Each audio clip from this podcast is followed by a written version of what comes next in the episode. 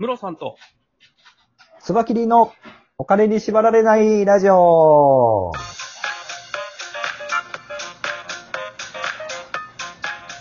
この番組は、元野村証券の営業コンサルタント、ムロさんと、テクニカルアナリストのつばきりがお送りするお金と経済の話をする番組です。よろしくお願いします。よろしくお願いします。イェーイ。気づけばこれ何回目ですかもう、えっと、番組の番号的には9番目になるんですかね、これが。おー。もう9番目です。早いですね。そうですね。なんかうん毎日配信っていう感じでやってるんで、結構その、ペース的に早くこう、数字が上がっていくので、こうなんか達成感がありますね、これ。あります ね。あ次、つ記念すべき10回目なんですね。そうですね。わかりました。はい。じゃあ、あのー、ムロさん、あの、ちょっと面白いニュース見つけたんですけど、はいはい。なんと野村証券はい。の社長がですね、はい。本社の縮小など、はい。コスト削減で、うんうんうんえうん。ー2019年度から3年間で1400億円のコスト削減に取り組んでるんですけど、はい。今からビジネス環境が大きく変わって、はい。不動産を主に削減していくとはあ、はあはあ、これからい先。う感じのニュースが出てるんですよ。はいはいはいはいはい。 1400億円ですよ。すごないですか、そうですね。私もこれ見とったんですけど、はい。あのー結構証券業の今経済環境、どうやってお金を稼いでいこうかっていう環境が、あのーやっぱりインターネット証券がいっぱい出てきたりとかですね、お客さんもインターネットでいろいろ情報取れるようになってきて、大きく変わってきてるんですよ。はい。で、その中で、あのーストック収入という、あのー投資信託をお客様に預からせていただいて管理しているところから入ってくるお金だったりとか、はい。はい。あの、保険、中長期の、あの、保険の提案なんかで、こう、入ってくる、ストック収入という、呼ばれるもの。これの比率を固定費に比べて上げていきましょうという取り組みをしてまして、その3か、三か年かけて1400億円削減しますよっていうのは、おそらくそれに、こう、従ったような、あの、経営方針だったのかなと思うんですよ。なるほど。うん。で、一方やで、っぱり、あ、はいはい。はい。なんか、あのーこういった、うん。あのー野村証券って、はい。やっぱり、イメージね、イメージ、人と人との付き合いを大切にしてるというか、うん、うん、うん。なんそうかですセミナーとかよく開いてたなってイメージなんですけど、おっしゃる通りです、おっしゃる通りです。多い視点だと、ほほぼ毎日何かのセミナーやってるんじゃないかなっていうようなところああ、もあでるすとよ思いね。ますし、あとははい、やっぱりこう、お客さんのところに直接行って、直接、はいこう膝を突き合わせてお話しするっていうのは、かなり大切にしている会社なんですよね。うんなんなので、結構でっかいホールとかありますもんね、野村証券って。そうですね。多分、はいあの、各都道府県に、いい店舗は多分大きい支店があるんですけども、はそのい。大きい支店には、まあ、50人か100人ぐらい入るようはなセミナーホールとかっていうのがあると思いますね。なるほど。うんそれを維持するコストもめちゃくちゃ高いでしょうね。そうですね。なので、今回、あの、ニュースに出てた話、あの、その1400億円とは別に、さらに本社とか支店の縮小をやっていきますよっていう話だったんですけど、はい。これやっぱりあの、今回のコロナの影響を受けて、その3密は避けましょうっていう、はい。まあ、ニューノーマルな考え方に、はい。きちんと適応していこうっていう考え方から出てきた話だと思うんですよね。なるほ人がやど。っぱり50人も100人もセミナールームに集まって、換気の環境がいいか悪いかわからん中で、こう、セミナーをやるっていうのは、はい。やっぱりこう、クラスターの発生の原因になったりとかっていうところの懸念があるっていうので、ですよね。うん100人クラスのセミナーってもうなんか、やっていいのっていうレベルになっちゃいますもんね。そうなるんでしょうね、この、こんうん今後のことを考えると。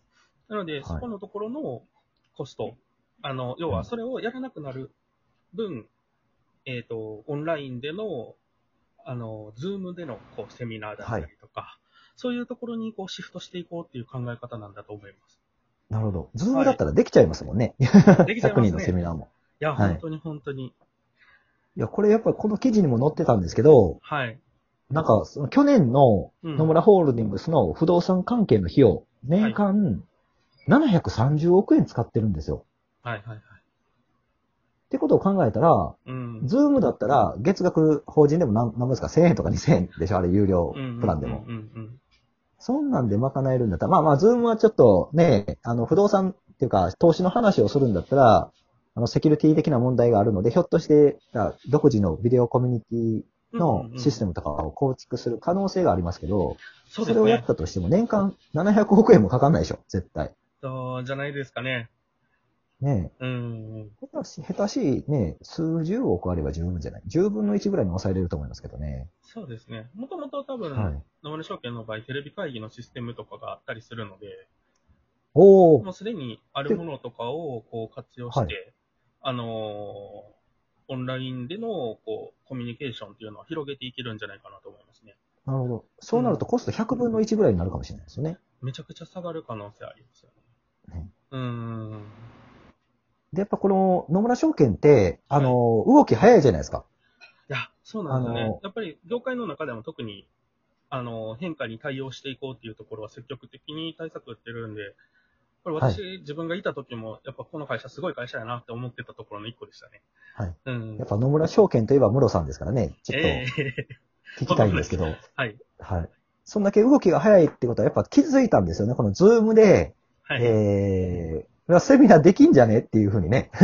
いや、そこだと思うんですよね。結構その、野村証券ってそうは言っても、ホールディングス全体で言ったら、あのめちゃくちゃ大きなはい規模の会社になってくるので、そこの会社の要はトップの経営陣が、そこの固定費、今までかけてたホールにかけてたであるとか、本社のスペースっていうのにかけてた固定費を削減できるんじゃないかって気づいたっていう動きはは、いかなり大きなこう経済的インパクトあるんじゃないかなとは思いますね。ありますよね。うんうん。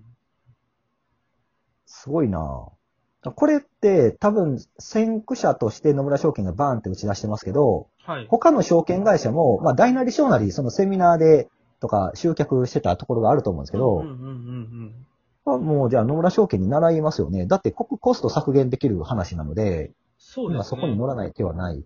実際、あの、その、もともとやってた3カ年の削減計画と同じような感じで、大和証券さんとかも、その、はい削減計画とかっていうのを発表して取り組まれてるんですよ。で、はい方向性としては多分同じような形で、プラスアルファ、このコロナ後に向けての削減案とかっていうのが出てきてもおかしくない流れなんじゃないかな。銀行系の証券会社さんとかも多分同じような形になるんちゃうかなと思いますよ。ってことはやっぱり、あの、こういう野村証券とかの本社とかって、やっぱ都心のいいとこにあるじゃないですか、全部。そうですね。支店とかね。はい。そういうところの、やっぱ空いてきますよね、テナントが。その可能性があるんじゃないかなと思いますね。ねえうん。やっぱりだから都心部の不動産下がる以外の道が見えないですね。 なるほど、なるほど。これは、あの、あれですね、過去の回でもちょっと話をした、コーラナの影響で、オフィステナントの価値が下がってきて、不動産の価値が下がってくるんじゃないかっていう話ですね。はい。ですね。なるほど、なるほど。やっぱりそう、そうなる、そうなる。うん。でもそうだと思います。この証券会社の経営者の方だけじゃなくて、はいお。そらく他の事業に携わっている人も、この固定費に対する考え方の変化って、今回のコロナ禍の影響であった人って、大なり小なり皆さんあると思うんですよね。はい。うん。で、そうなると困ってくるのは、はい。不動産屋うん。そうですね。ね、と、あと、銀行だと思いますね。あー、なるほど。銀行って今、融資の担保を全はい部不動産で抑えてるでしょ。そうですね。その価値がそこまで下がらないだろうということで、価値の、あのー提供として不動産を提供してもらってるんですよね。うん、うん、うん。その価値が下がったら、まあ、結局バブルの時と同じことになるんじゃないかな、これ。なるほど。ね。うん。価値が下がらないことを、まあ、前提にやってますけど、 はい。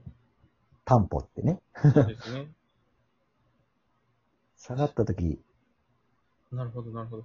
いやー、い不動産のところの話は、あれやな、もうい、また別の機会でもプラスアルファでちょっとやりたいですね。結構ね、ああそうは言っても、不動産価値については下がらないんじゃないかって考え方をしてる人たちも、おー、なるほど。そっちの意見も聞きたいですね。いいですね。いたりしたので、ちょっとそういうところも今度一回まとめて、あれですね、話してみわかりまでしすたね。。やりましょう。ははいい。まあ、今回はこの野村証券はい。が、その、本社とか、そういう会議室とかの不動産の縮小に乗り出してましたよということで、はい、これはもう僕らが多分考えてる未来の動きそのままで、うん。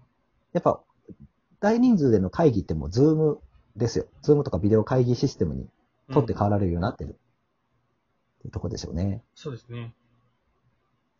まあ、これから、こういそう感じの、証券業に限らず、はい。経費の削減というか、その密を避けるための経営モデル、あのビジネスモデルっていうのを模索していく動きがいろんな業界で出てくると思いますんで、まあ、そこの中でのこう、オフィステナントのあり方というか、立ち位置みたいなものがこう問われるタイミングになってきたんかなって感じです。そうですね。うんうんうん、何か新しい利用をしないといけないですね。その広大なスペースを。何に使えるかな、ちょっと厳しいと思いますけどね、これ。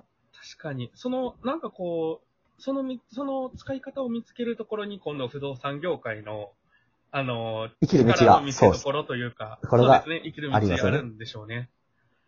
ちょっとその辺何を見つけるのかを楽しみに待っておきたいと思います。はい、ということで本日は、その野村証券がなんと不動産のコストを下げてきたよっていうところで、はい、はい、僕たちが予想している未来にやっぱり近づいてきてるんだなっていう感じでした。